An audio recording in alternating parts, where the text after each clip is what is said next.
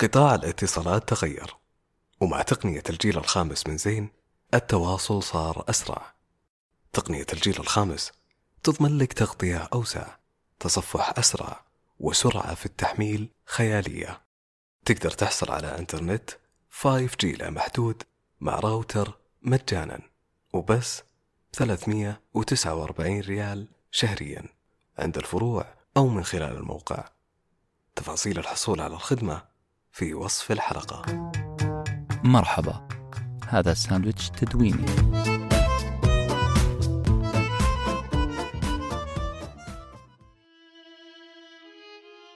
مساء الخير أصدقائنا. قررنا نبدأ سلسلة منفصلة. تستطيع سماعها بالترتيب أو بدون ترتيب. فكل حلقة عبارة عن كينونة بحد ذاتها. سلسلة تتحدث عن فن سميناه بفن الانضباط الداخلي. راح نستعرض فيها أسرار ما يدور في عقول الأبطال. عقول أناس استطاعت أن تخلق لنفسها معسكر تدريبي. جعلهم بهمة الجبال بعزيمة النصر والقتال. بتكتيكات تمكنهم من الانتصار مهما ساء الحال. قام بكتابة النص أنس بن حسين وقام بإلقائه. أحمد الحربي. اهتزت السيارة بعنف.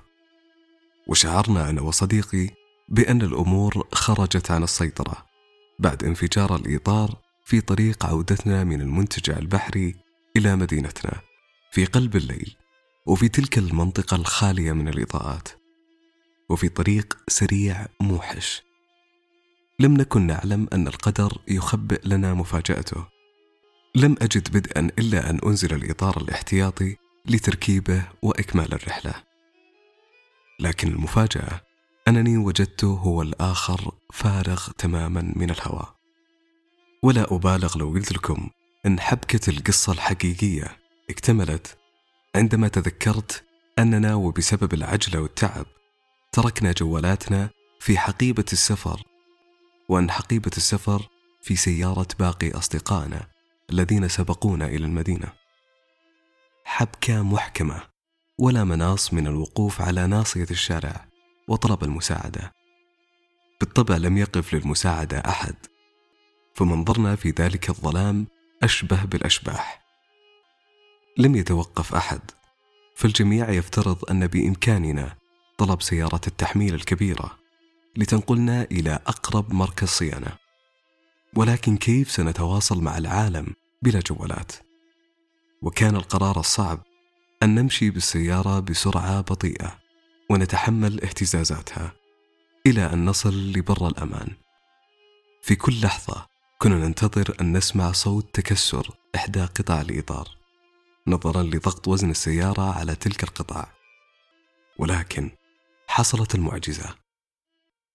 وصلنا إلى مركز الصيانة بسلام.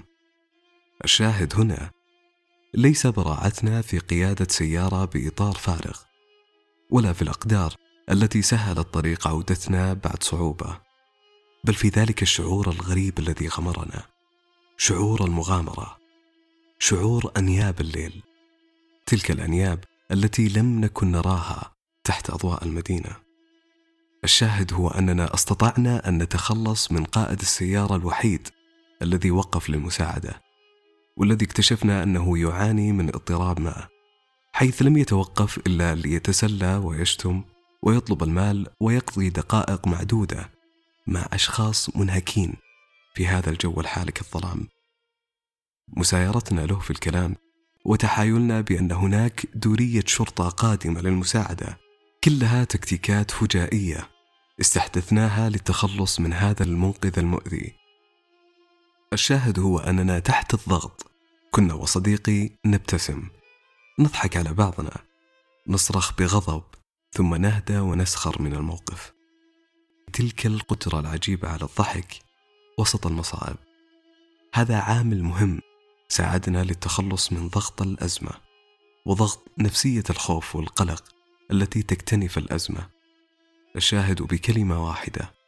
أننا نجحنا في تجاوز هذا الموقف لأننا تعلمنا مسبقا كيفية التحايل على الأزمات. التحايل على الأزمات مهارة مكتسبة. هذا هو السطر الأهم في حلقة اليوم. تستطيع أن تستعيد أنفاسك وتجهز انضباطيتك من خلال تمارين واعية. تمارين تعملها في اليوم الأبيض لتكون جاهز تماما في اليوم حالك الصعوبة. فن الانضباط الذاتي هو فن له أدواته وتمارينه. هذه التمارين ستبني لك ذراعين قويين. بالتأكيد ستحتاجهما في حالة هيجان الموجة فتجدف بمرونة محترف لتصل إلى بر الأمان. الفكرة وباختصار هي أن تجهز عقليتك كي تكون محاربا. وأن تمتلك نفسية بطل العالم الذي يعرف كيف يتعامل مع تنمر الجمهور الغاضب وملاحقات الصحفيين المزعجة. وتجهيز نفسية حديدية تضحك في عز التحدي. وكأنك تعد لاختبار التوفل. أنت وأنت تمارسين تمارين إيحائية تمارين مضاعفة الأثر كي تكون جاهزا لتجربة مضاعفة الخطر. القاعدة تقول إن لم تقدم لك الحياة أزمات صغيرة تحاكي بها أزمات كبيرة من الممكن أن يتعرض لها أي إنسان فبالتأكيد أن الحياة قد خذلتك. بخلت عليك. استكثرت عليك دروس مهمة في انضباطك الداخلي. متأكد تماما أنك راح تستغرب من التمارين اللي يقترحها الكتاب. فهي أشبه بتمارين مازوخية. فيها إرهاق للجسد بشكل ما وتدربك على التمتع بهذا الإرهاق. مثلا أنك تأخذ دش بارد تحمل أوزان ثقيلة تقف بلا حراك أو تعمل وضعية القرفصة أثناء مشاهدة مسلسل ممل. لا تستغرب عزيزي المستمع لأن التمارين كلها تنطلق من قاعدة فلسفية تحتقر دوائر الراحة. أو بشكل دقيق تحاول إخراج مزاجك من دائرة الراحة. القاعدة الفلسفية هي الرواقية استوززم واللي يقول فيها منظرها الأول الفيلسوف اليوناني زينون. لن يستطيع الإنسان الوصول للحكمة إلا إذا استطاع كبح انفعالاته. ملاحظين التركيز على التركيز على الهدوء على السيطرة على الأعصاب. والانفعالات. نسمع كثير من الناس تقول لا تكبح مشاعرك. الكتاب يقول تحكم في مشاعرك ولا تتركها هي من تحركك لأنك وببساطة لو تركتها تتحكم فيك فستبكي وتنهار. وتفقد مساحة كبيرة من تركيزك كلاعب هاوي يطرد من الملعب بمجرد استفزازه بكلمة أو اثنتين. الكتاب يريدك أن تكون الملاكم العظيم محمد علي كلاي.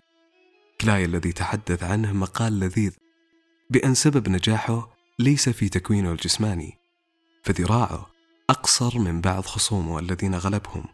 وصوله للخصم ليس بكفاءة كثير من الملاكمين الآخرين. جسمه ليس حديديا مقارنة بوحوش على الحلبة. وزنه أقل من أن ينافس ثيران هائجة كالملاكمين جورج فورمان. محمد علي امتلك الأهم. السر كان في نمو علي العقلي في استعدادها النفسي وفي توظيفه لكل الظروف من أجل انتصاره. نعم محمد علي منضبط ذاتيا مصفح نفسيا ومهيأ لأن يغلب أي ثور إسباني بلا قطعة القماش الحمراء التي يسموها الإسبان موليتا. وبدون حتى رماح صغيرة تهلك جسد الخصم الضخم. محمد علي الذي يقول عنه مايك تايسون. إذا رأيت محمد علي يسقط فتأكد تماما بأنه سقط على الأرض. فقد يلكمك وهو في طريق سقوطه إلى الأرض فيقضي عليك. علي كان يعيش صعوبات اللقاء قبل أن يبدأ اللقاء نفسه. وهذا باختصار ما ستسمعونه في الحلقات القادمة من سلسلة فن الانضباط الذاتي. في حفظ الله. كنتم مع ساندويتش تدويني وجبة معرفية نتشارك لذتها.